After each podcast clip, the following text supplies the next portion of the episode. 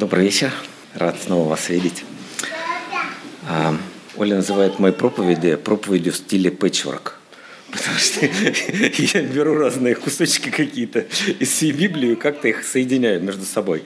Это ну, не всегда так. Бывали моменты, когда я это отдельные там, отрывки брал и прям по ним тоже есть много интересного, о чем поговорить потом когда-то. Но в этот раз тоже у нас это такое лоскутное одеяльце получится. Поэтому надо будет намного смотреть на стену и читать.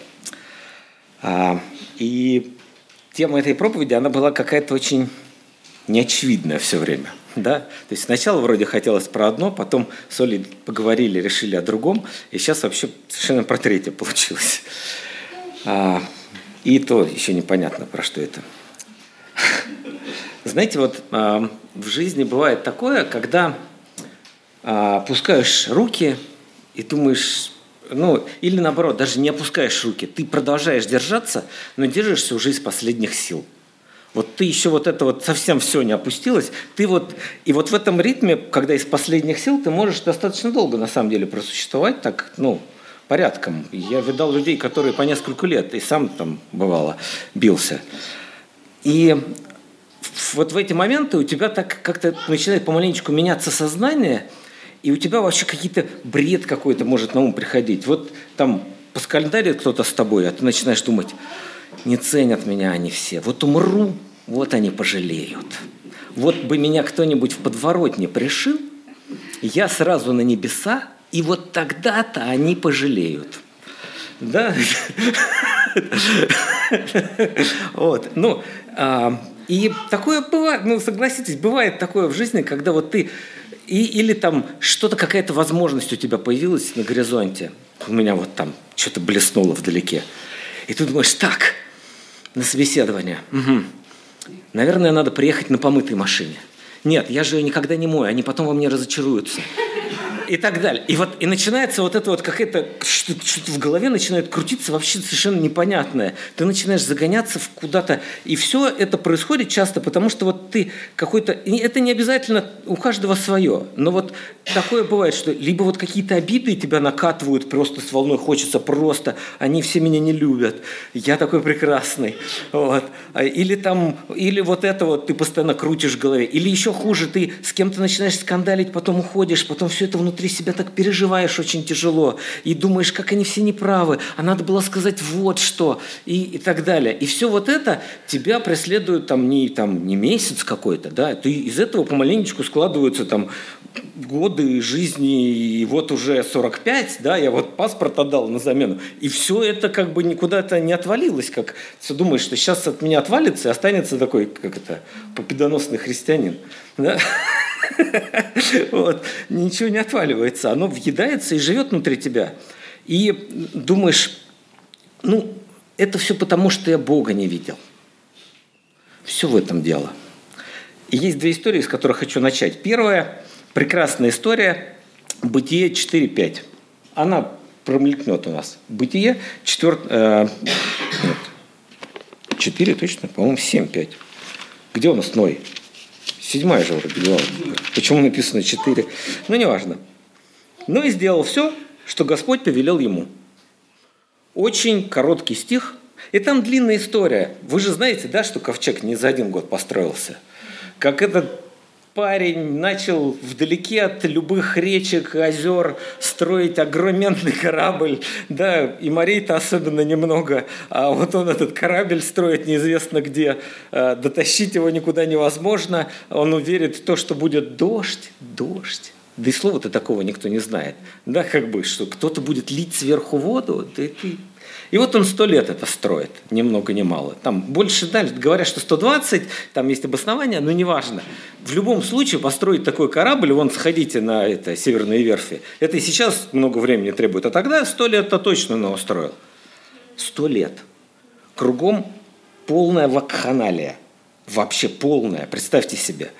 И они же все, все умерли. Представляете себе, там не было ни одного больше – если бы был еще бы хоть один, он бы тоже на этом корабле был. Значит, ни одного вообще больше не было. И вот он среди всего этого, ну что же, что его держало? Бог ему сказал? Бог. другой товарищ, тоже Бог сказал. А, Иона. 1, 2, 3. Первая глава, она короткая, ее найти сложно, а вот уже нашел. Встань, иди в Ниневию, великий город, проповедуй, ибо в нем, ибо злодеяния его дошли до меня. И встал Иона, чтобы что делать? Бежать. Бежать. Прям радикально наоборот. То же самое. Бог пришел, сказал. Ну, видать, что-то не так. Понятно, там потом история, он рассказывает Богу, как, э, Ионе, как любит этих людей и так далее. Он раскаивается, это дерево вырастает. Но реакция, она абсолютно простая, ну, совершенно диаметрально противоположная при этом. Да, и, и знаете, вот христиане, я в себе вижу вот чаще вторую. То есть, и даже не потому, что я не хочу слушаться Бога, потому что я хочу сделать что-то сам. Ну, то есть вот этот товарищ, он воевал, его народ всю жизнь воевал с этими гадами, которые там, и они все их злодеяния превысили, они там все плохие, да, то есть как бы все было, справедливость была на стороне э, Ионы, все нормально. И часто справедливость на нашей стороне, все нормально, нас несправедливо обидели, надо идти в подворотню. Пусть пожалеют об этом. Да? И, в общем-то, по большому счету, все понятно. Да? Куда идти, что делать, все понятно. Давайте прочитаем. Вот мы сейчас прыгнем в Новый Завет, а потом еще там в Ветхом много чего найдем. Вот. А, первая Петра, первая глава. Это прям было мое откровение, когда а, готовил даже прям эту проповедь, нашел этот отрывок, и прям так он меня зацепил. А, не буду искать, лучше прочитаю со стены. 1 Петра, 1 глава, 6-9. 1 Петра, 1 глава, 6. «О всем радуйтесь, поскорбев терпеть немного, если нужно, от различных искушений, дабы испытанная вера ваша оказалась драгоценнее гибнущего, хотя и огнем испытываемого золота, к похвале и чести и славе в явление Иисуса Христа, которого, не видев, любите и которого доселе не видя, но веруя в Него, радуетесь радостью неизреченную и преславную. Достигая, наконец, верую вашу спасение душ. В принципе, все очевидно же. И Бог знает это все. И что не видели, знает. И что делать, сказал. Все понятно. Да, как бы, ну, мне все стало понятно, там, я не знаю, в 91 году, когда вот мне благую весть, наконец, она там достучалась до каких-то закрытых дверей в моей голове, я все понял. Все было, вот в этот момент все было ясно. Вот оно, все написано. Вы не видели, веруете, сейчас вот все преодолеете быстренько. А дальше спасение душ. Но, как оказалось, есть еще промежуток между этим спасением и тем, что произошло в самом начале – моего пути христианского. И вот это все сейчас происходит вот сейчас со мной, да, с живым человеком, которому все может надоесть, которого все могут не понимать, или не ценить, или не любить, или ты у Бога что-то одного просишь, Он дает что-то другое. И вот это все, оно меня утомляет. И честно вам скажу, мне бывает иногда ну, настолько тяжело вот вся эта христианская жизнь, что думаешь, ну как, как жить-то дальше с этим? И особенно, когда вот не, не когда ты со стороны такой красивый вот тут вот смотришь, оборачиваешься назад, думаешь, а вот когда ты в самом вот пекле там внутри сидишь. И я искал примеры этих товарищей, которые вот в пекле сидели в Библии. Они мне очень понравились, ну, как я их очень люблю вспоминать, особенно когда тяжело становится. И э, есть прекрасный отрывок, я его часто себе это говорю, Вакума. Кто-то, наверное, знает, да, третью главу, 17-18? Да ладно, песня есть такая. Ну, ну, вот, ну, давай посмотрим, прочитаем. Красиво же написано. Авакум 3, 17, 18. Хотя бы не расцвела смоковница, и не было плода на виноградных лозах, и маслина изменила, и нива не дала пищи, хотя бы не стала овец в загоне, и рогатого скота в стойлах. Но и тогда буду радоваться о Господе и веселиться о Боге спасения моего. Это места, которые ты начинаешь, как вот я помню, моя мама, она ну, через три месяца после этого разговора умерла, но до этого было 10 лет, когда она болела раком.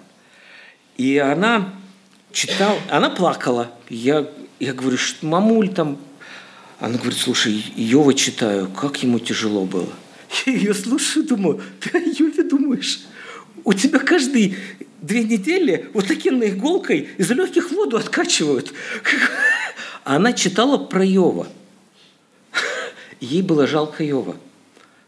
И ты начинаешь как-то... Или вот, и еще были ребята вообще обалденные совершенно. Даниил, помните вот это, вот всю эту историю с печью? Она меня вдохновляет прям вот очень сильно. И не только меня я слышал. А Даниил, третья глава, та же самая третья глава, те же самые 17-18, а ссылка та же самая. Можно, представляете, вот учить, если Библию, о чем мы в прошлый раз говорили, то можно выучить 3, 17 и 18, а там дольше Авакум или Даниил.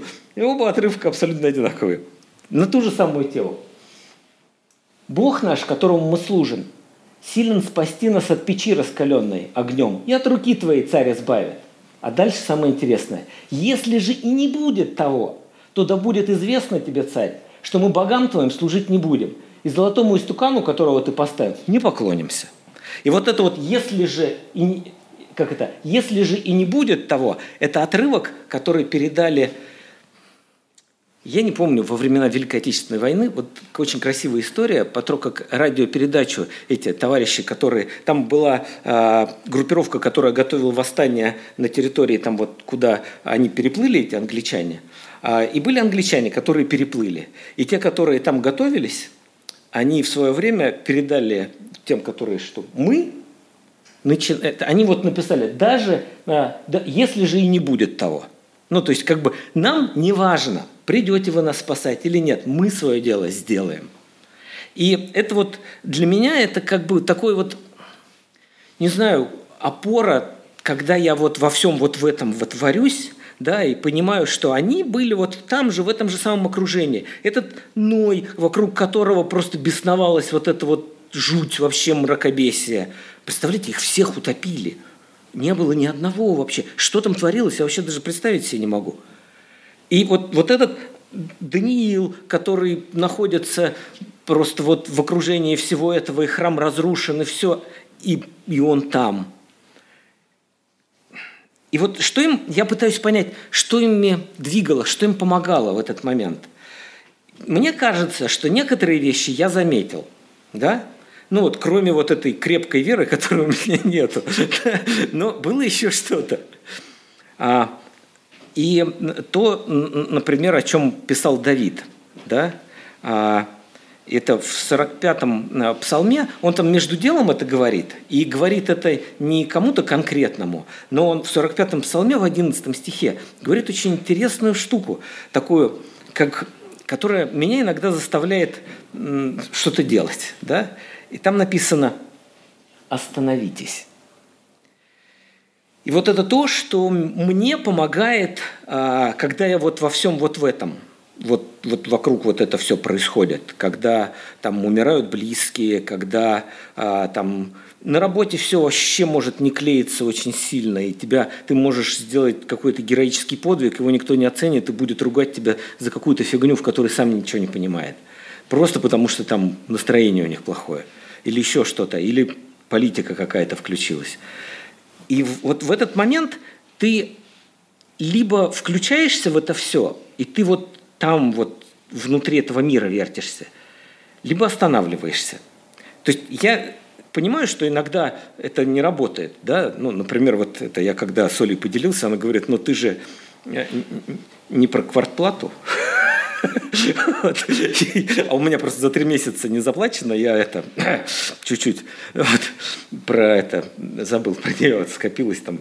Вот. Но, но иногда реально надо остановиться. Иногда надо просто совсем остановиться. Вообще, как вот есть прекрасное еще одно место. Это не просто так я вырвал из контекста. Не думайте, что я вот так вот все это специально сначала придумываю, а потом подгоняю отрывки. Я как раз наоборот все делаю. Я сначала ищу отрывки, вспоминаю все, что учил, все, что читаю в Библии, вокруг тех стихов, которые читаю. И оно все складывается. И вот я помню, очень интересный отрывок был для меня. Вернемся назад из псалмов в Третье царство, 19 глава. Все, конечно, знают этот отрывок и, конечно, часто вспоминаем его, но вот Третье царство, 19 глава, 11-12 стихи. Я сегодня вообще просто про очень популярные стихи христианские, все их знают. А, Третье царство, 19-11. Сказал, выйди и стань на горе пред лицом Господним. И вот Господь пройдет, и большой, и сильный ветер – раздирающий горы и сокрушающий скалы. Представляете себе ветер, раздирающий горы? Как бы, он обычно же их обтекает, раздирающий горы ветер. Я себе такое, ну, понятно, что это смерчи какие-то и вообще какой-то ну, ревущая какая-то просто махина, которая уничтожает. Прям я видел дом, посередине которого прошел смерч. Он во всех книгах, он открыл все книги и внутри всех книг насыпал вот таких вот мелких точечек асфальтовых. Все книги в доме, если их так вот пролистаешь, там внутри точечки на каждой страничке асфальт. И вот это, оно раз, раз, просто разломило пополам дом. Вот. И вот это вот вот это проходит перед тобой, когда, которая не то, что она не заметит человечка вот этого, оно не замечает горы. И, но не ветре Господь. После ветра, давай, землетрясение. Землетрясение не надо рассказывать, да, что такое, когда все основы колеблятся. Но не в землетрясении Господь, тоже не туда. После землетрясения огонь. Как бы это вообще для меня непонятная стихия. Я знаю, что все сгорит, да, как бы, когда это... Но после землетрясения огонь. Но не в огне Господь. После огня веяние Тихого Петра.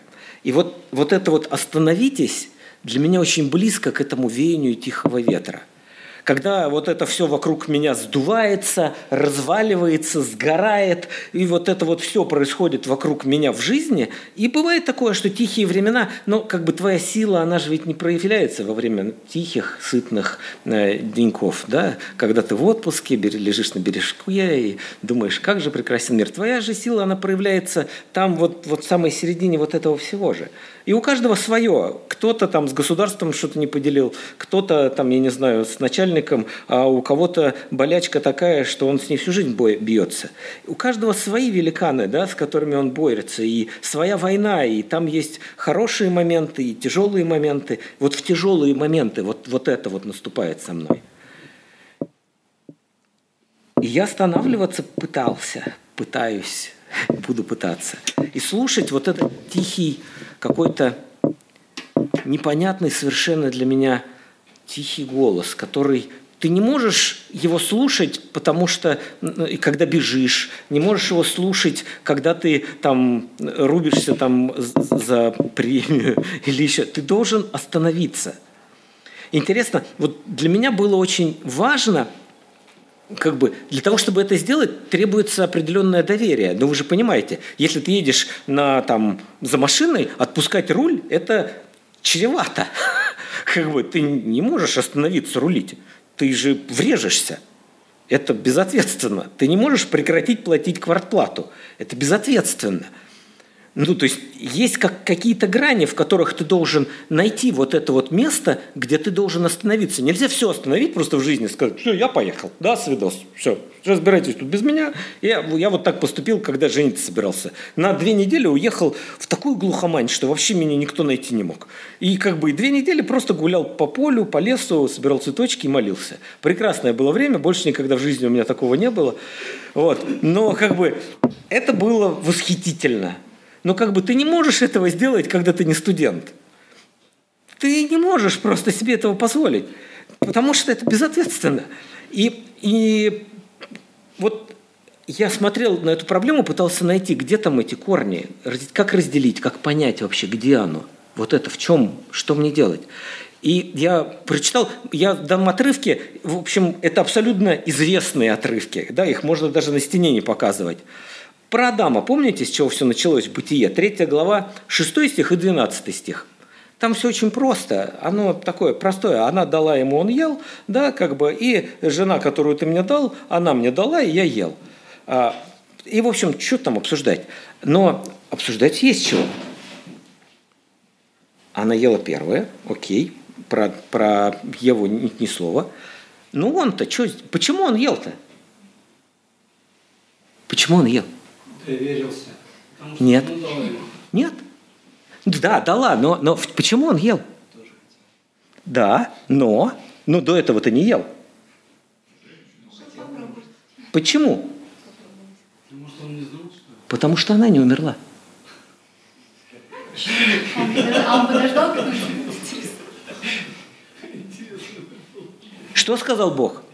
В день, который попробуете, смертью, что? Что произошло с ней? Ну так чего не попробовать-то? Понимаете, да? Это, это, ну, как бы, вот оно. И в жизни такого полно вокруг. Я решил отрывки не выбирать, где написано, что эти все благоденствуют и так далее. Да, то есть, и у меня тут тоже есть. И, ну, и- и есть прекрасный... Сейчас я найду этот отрывок. Я его не записал, но я его найду. И есть прекрасное место а, в Сафонии. Да, Сафония, прекрасное место. 1.12. Найди его нам, пожалуйста. Вот это немногие читают. Маленьких пророков вообще как-то недолюбливают, а они прекрасны с моей точки зрения. Сафония, 1.12. «И будет время, я со светильником осмотрю Иерусалим и накажу тех, которые сидят на дрожжах своих и дальше, и говорят в сердце своем, не делает Господь ни добра, ни зла. Знаете, сколько таких вокруг меня? Которые говорят, ты ему что-нибудь про Бога? Да, да, да, да. Бог, Он в сердце, Он, он вокруг, Бог во мне, Бог в тебе, есть высшая сила. Она нас, наверное, даже создала, может быть, через эволюцию. И все вот такое, все такое вот растекашится мыслью по древу. Вот он потом мне в ответ. И типа ты иди со своей верой. И Бог, Он такой, Он просто добро какое-то в нас поселил, оно там где-то живет, конечно, но Он-то тут не при делах, конечно же. Все, что вокруг нас происходит, это вот, это мы, это я и ты. И что, что там, сколько педалей ты крутил, сколько я крутил, сколько мне повезло, сколько тебе повезло, и начинается вот это вот, вот эти таракани бега начинаются, да, кто первый прибежал. А Бог, Он не делает ни добра, ни зла, Он вообще не при делах, Он не здесь. Нет, что ты, говорят мне эти люди. И, ну вот, и, и, и Адам о том же. Ну что, ну кусила, все нормально. Что, можно попробовать. Глядишь, начну различать добро и зло. Что плохого? Может быть, Бог так просто. Ну, не, умрю, не умерла ж. И как бы потом понятно, когда они развлечения добра и зла и так далее, а все побежали, там уже там, где ты был, это не я, это она и так далее. Все вот это вот уже. Но точка вот эта, она была там. И и вот мне интересно, в контрасте Иисус и Адам, они часто противопоставляются. Помните, да, первый плотской, первый духовный, все вот это, там вот это прям как название институтов. Вот. Но, а, вот, но, но, тем не менее, но вот этот вот первый духовный человек, мне было очень интересно увидеть, как он что он делает, как вот противопоставляет себя Иисус тому, что потом, понятно, мы в посланиях видим, как Иисус и Адама противопоставляет, Павел, кажется, да, это писал. Вот. Но есть э, в Иоанна 10 глава 17-18. Опять 17-18. Да, что такое? Так, Иоанн, 10 глава, 17-18. «Потому любит меня Отец, что я отдаю жизнь мою, чтобы опять принять ее. И дальше. Никто не отнимает ее у меня, но я сам отдаю ее. Имею власть отдать ее, и власть имею опять принять ее. Сему, сию заповедь получил я от Отца моего. Это повиновение. Все это не, не ты начи, у тебя начинаешь, когда вот это вот прокручивать, складывать вот эти вот кубики в своей голове, думаешь, что там, кто какую власть имеет, как, как оно все. Но в итоге это как раз про него, про повиновение. Когда он имеет всю власть, ему ничего не будет, ничего такого не произойдет. Он может эту жизнь сохранить.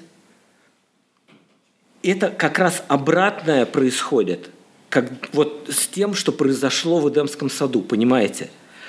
вот оно как раз, и я часто говорю, вот, хочу быть как Иисус, и бла-бла-бла, ну, то есть ролевая модель моя, умные слова знаю. Но на самом деле там все оно гораздо проще. Он просто доверяет Богу все, что происходит, и выполняет Его волю. И все. И точно так же, как Адам в свое время глазам своим решил поверить. Ну, он же видит, вот оно стоит, яблоко мне протягивает. И он поверил тому, что видит. А нам надо поверить в то, что мы не видим. И Иисус верил в то, что... Не, ну, я не знаю, что там он видел, что не видел. Я не знаю, он просто повиновался. И для меня это пример часто. Остановиться и вот просто пойти повиноваться. В, и в Иоанне, с чего начинается Евангелие от Иоанна, вы помните, да? Бога не видел никто никогда, единородный Сын в недре сущем, Он явил. Совершенно верно. Ну, то есть, даже то, что мы Иисуса не видели, это тоже мы уже с вами прочитали – да, и мы, веруя в Него, спасаемся. Но через кого-то Бог все-таки себя явил даже. И что интересно, вот это, возвращаясь к истории, вот умру, попляшите, да? И каждый раз, когда я, помню, я так проанализировал чуть-чуть, я думал, а вот что будет? И мысль эта, на самом деле, внутри себя имеет очень простую мысль, а, очень простую даже суть, что все крутится вокруг меня – вот я умру, и у них все развалится. Вот меня уволят, и все, кранты, они могут закрывать свою компанию. Да здесь я вообще, на мне все держится, я гвоздь, все висит на мне. Да? И когда... И, и знаете что? Вот был человек, который мог это сказать, Иисус, да? Его убили, что произошло? Подожди, еще не наступила Пятидесятница. Еще Дух Святой их не ведет куда-то. Прекрасно. Помните, что они шли на дороге в Эмаус и о чем они рассуждали? Бла-бла-бла. А мы-то думали, вот он. А нет, не вышло. А это, э, кстати, где-то у меня были даже эти отрывки выписаны. Я это все потерял. Все, что нажито непосильным трудом. А, сейчас я вам расскажу. Они у меня все здесь. Вот. А, ты мне махнешь же, да, когда у меня останется 10 минут, а то я сейчас меня Остапа понесет. Вот. Так вот, а, не вижу. А, и Маус. Вот он, и Маус, красавец. Лука 24-21, да? И я просто там хочу еще один отрывок прекрасно добавить. Не знаю, все его видели, знают или нет. Про Имаус все знают, да, Лука 24, 21. А мы надеялись было, что он есть тот, который должен избавить Израиля. Но совсем тем уже третий день, ныне как это произошло. Капец, убили. А, а есть еще один прекрасный отрывок, который называется Иоанна 21, 23 там тоже. А там уже ученики. Это, видать, те из учеников, которые не из 12, а из вот этого второго круга. А, значит, а, те, которые ближние ученики, так, чтобы у вас не было иллюзий. Иоанн 21, 2, 3. Ага. 2 и 3. Иоанн 21, 2 и 3. А, Петр и Фома, называемые близнецы, Нафанаил из Кана Галилейский, сыновья так, и двое других учеников. Прекрасно. Иоанн 21, 2 и 3 вообще не тот отрывок. Но суть, можешь пока посмотри там, там есть прекрасное место, где рыбаки что делают? Да, да, Петр говорит, а вот, три, прекрасно, да, это все-таки тот отрывок. Симон Петр говорит им, иду ловить рыбу. Говорят ему, идем и мы с тобою. Да, любовь приходит и уходит, а что? Кушать хочется всегда. Да, соответственно, вот и все как бы, ну да, было, да, мы все сети оставили, все пошли за ним, а теперь что? Взяли обратно сети и пошли ловить рыбу. Ну понятно, что они ничего не поймают, потом будет Иисус на берегу, встречающий их и так далее, все это, и он там пошлет их ловить людей, и все это произойдет еще. Но как бы вот умер тот, на котором реально как на гвозде все держалось. Что произошло? Все развалилось. А, и даже не все развалилось, не так – все стало по-прежнему. Не то чтобы что-то развалило. И я вас уверяю, наша жизнь, она не здесь. И если любой из нас грустно это сообщать, уходит из этой жизни, она не прекращается. И мы не являемся гвоздем, на котором все держится. И дальше все останется по-прежнему. Те, кто вас любят, будут вас помнить, но все останется по-прежнему. Потому что эта жизнь, она не вокруг вас вертится. Так вышло просто. Это очень важное понимание, которое иногда помогает мне остановиться, которое иногда дает мне понимание того, что, Максим, тебе не надо в выходные непрерывно смотреть WhatsApp. Не надо. Просто не надо. Оно не раз... То есть без тебя оно все не умрет, не развалится. Периодически я не могу. Что, там пишут? Нет, мы будем выглядеть в плохом свете, надо срочно ответить и так далее. Понеслась вода по трубам. Да? Но, но нет. Это, иногда надо работать и в выходные, такое бывает, авралы и все такое прочее. Но Бог, Он, он пришел для того, чтобы нам дать жизнь. Вот мне часто мне говорят, а, жизнь и жизнь что? Аминь. Жизнь с избытком. Как мы себе представляем жизнь с избытком? Такая, да? Угу. Да, конечно.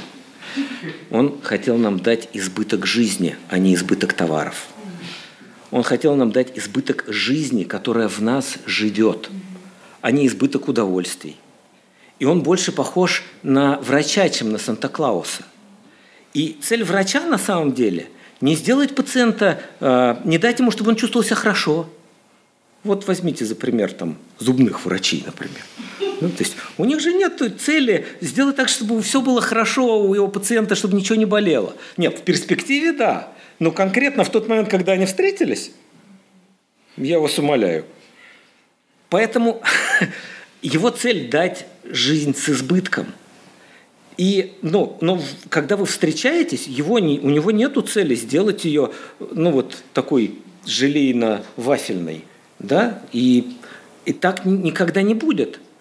Что самое интересное, ближе всего мы к Богу совсем не во времена этих желейно-вафельных отпусков, а вот тогда вот. И там как раз есть вот эта развилка. И ты либо там впахиваешься, и Бога нету, я не вижу, Он мне не помогает, да сколько можно, да я уже устал, да я уже и так далее понеслась, да я так не могу дальше, да вообще где этот Бог, почему мне ни на что не отвечают, и, и, и дальше продолжаешь вот это вот все тащить, да? Вот. Я не говорю, что остановка тебя тут же вывезет вот, вот чистую воду, да, вот, о, жизнь с избытком началась. Она есть уже сейчас внутри. Она позволяет нам в какой-то момент понимать, что жизнь не внаружи, да, она внутри. И она с избытком. Это очень странно, это выводит меня в какие-то области чувств, которые меня очень пугают. Мужчины вообще пугаются чувств. Да, то есть они ну, это, стараются вести себя так, как будто их нет – но при этом эти самые чувства ими управляют. Женщины, кстати, знают об этом.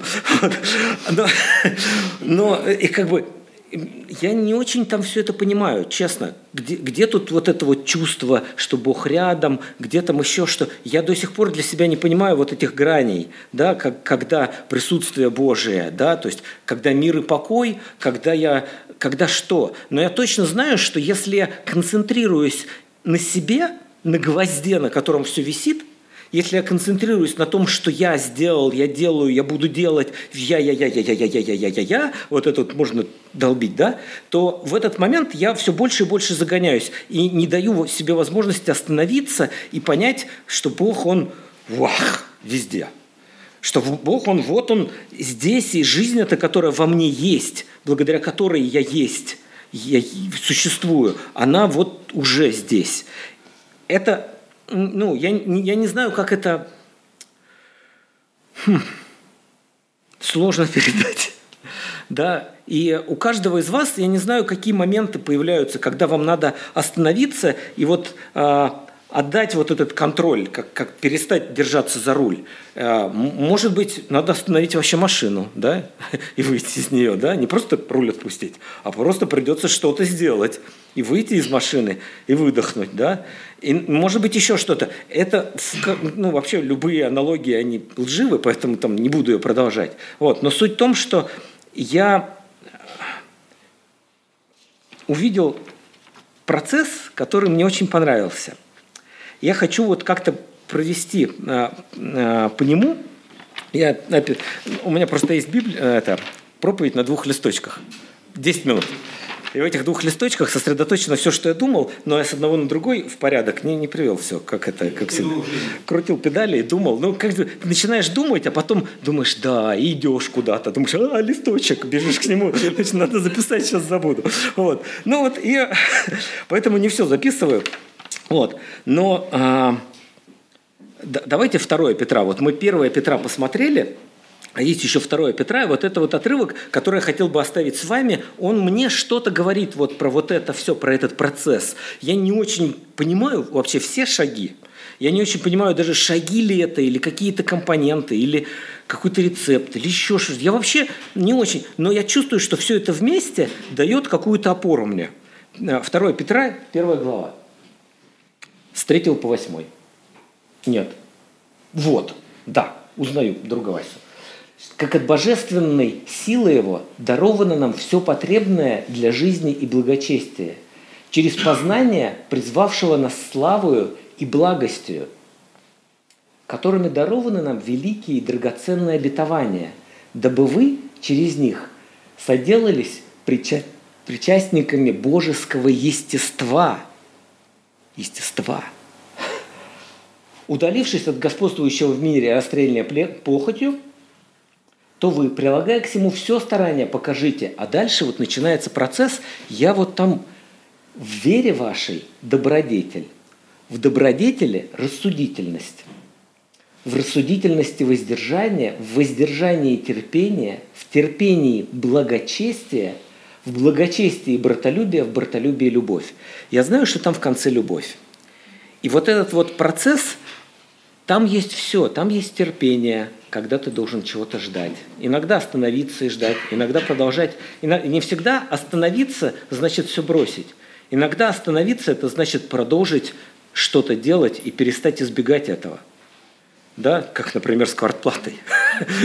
Да, и иногда остановиться это не значит перестать что-то делать, я повторюсь. Иногда это важнее начать что-то делать, и это остановит тебя. Короткий экскурс в Максима Таланова.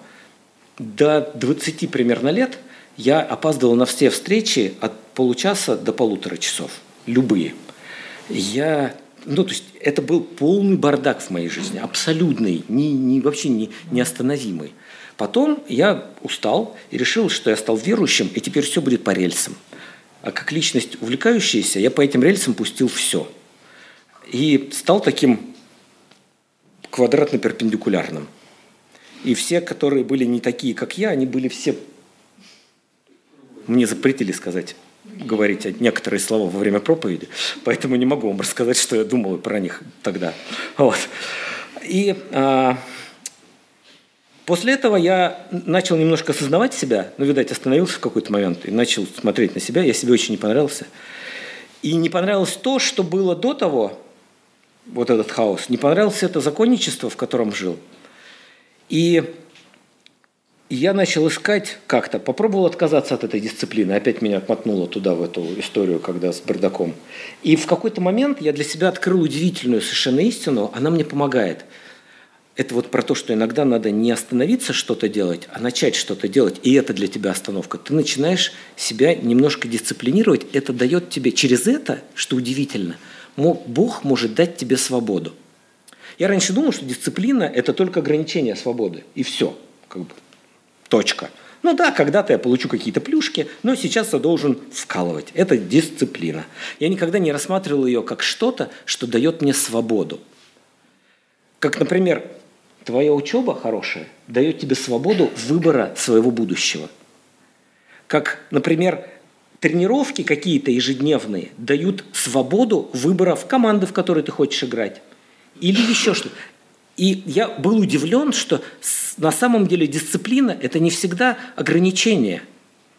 Это иногда в перспективе жизни, на которую смотрит Бог и на которую смотрит человек. Это свобода. Это удивительное открытие, честно вам признаюсь. И а, иногда для того, чтобы остановиться, это, это не значит, что ты просто все бросил и сидишь размышляешь о Боге. Иногда остановиться – это прекратить что-то делать. Прекратить суетиться, например, и построить для себя какую-то дисциплину. Маленькую в жизни, маленькую, но дисциплину. Я вот какой-то месяц подряд, уже не помню какой, 12 раз вечером отжимаюсь. 12. Это смешно, мне, мне стыдно признаться вам в этом. Кряхчу, пахчу. 12 раз. Люди там по 300, 12. Это моя маленькая дисциплина. И Бог через это дает мне какую-то свободу. Может быть, от ожирения, может быть, от чего-то еще. Вот. Но тем не менее, а, вы должны понимать, что у вас в жизни эта остановка эта, она не, не значит, что вы просто что-то бросили. Посмотрите на этот процесс, он очень сложный, он очень непонятный для меня. Там и братолюбие, и терпение. Понятно, что он ведет к любви, все ведет к любви. Я про любовь следующую проповедь расскажу, я вам обещаю. Вот. Но все ведет к любви. Но вот этот вот процесс, который включает в себя остановку, он обязателен в жизни каждого верующего. Я верю в это. Это то, что со мной происходило. И там, вот в этой остановке, я для себя написал название проповеди, где христиане берут силы. И в скобках ответил. На полу. Надо встать на колени, чтобы собрать все, что Бог рассыпал. Да? Он же нам перед нами все это насыпал, но как бы, но мы же хрустим и идем, потому что нам тяжело. Да, иногда надо остановиться. И как в вашей жизни надо останавливаться, я не знаю. Я точно знаю, что это включает в себя не просто остановку и, и, и сон, да, то есть упал и уснул. Там много всего.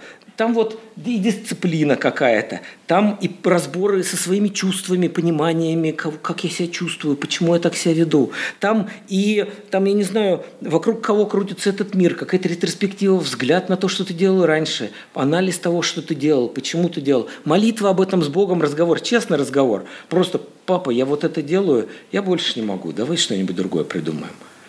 И вот такие честные разговоры, вот я заметил, что молитвы, которыми я в процессе горжусь меньше всего, они больше всего Богу нравятся. Он на них лучше всех отвечает. То есть я там вот, я как молишься там такое, думаешь, какой я духовный, какой ужас. Вот, вот. И, и вот молитвы, которыми вы гордитесь меньше всего, он, они для него самые дорогие. Это вот когда уже все, человек либо обессилел, либо реально понял, что надо остановиться и разговаривает с ним. Это прям вот очень... Я еще пою, когда останавливаюсь. Просто вот когда вот уже все, ничего больше не могу, вообще ничего. Я вот как Давид, петь начинаю. Пою и все, пусть там все оно горит синим пламенем, я буду петь. Ну, у каждого из вас свои моменты слабости. И, и вы их проходите, и будете проходить еще не один такой момент, это точно. И это ну, для меня это факт. И часто си, ну, у нас не может хватить сил на все это. Это так мы созданы, так к счастью. К счастью, мы пришли к Богу. Мне жаль тех людей, которые все за счет своих сил, как за счет своих вот этих диабетов и, и яств и всего вот этого вытаскивают это все и тащат, и прут, и несут, и работают как проклятые, чтобы отдать детям, чтобы те все растранжирили. И вот я все это вижу вокруг, прямо вокруг. До сердечного приступа люди работают, и все. И я понимаю, что и это все ради чего он работал. С нами все по-другому. В нас жизнь. Бог дал эту жизнь, чтобы мы прожили, и потом что у нас испытываться-то в конце будет? Да, сколько зубов вылетел? Вера наша. Туда нас, а к этой вере ведет нас любовь. И все это будет испытываться. Не сколько там у тебя было заклепок на, на куртке или еще что-то. Это вот, вот я счастливый человек именно поэтому. Поэтому я могу останавливаться, и не так страшно остановиться. Потому что, ну как же, все же развалится, я же гвоздь. Нет. И не так страшно остановиться, помолиться, попеть, почитать. Может быть, какая-то ваша лоскутная одеялка сложится, да, в какое-то удивительное нечто в вашей жизни. Вот. Давайте помолимся. Спасибо большое вам.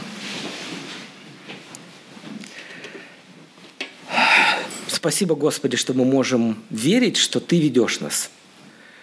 Что можем отпускать руки и просто иногда наслаждаться падением. И, и то, что для других страшная катастрофа для нас может быть победой. Что смерть может стать победой над смертью. И, Господи, удивительно, как много всего Ты для нас приготовил и сделал. Дай нам это увидеть, дай каждому в своей жизни почувствовать эти моменты, когда Ты подхватываешь дальше. Спасибо большое за то, что любишь. Огромное спасибо. Слава тебе, Боже. Аминь.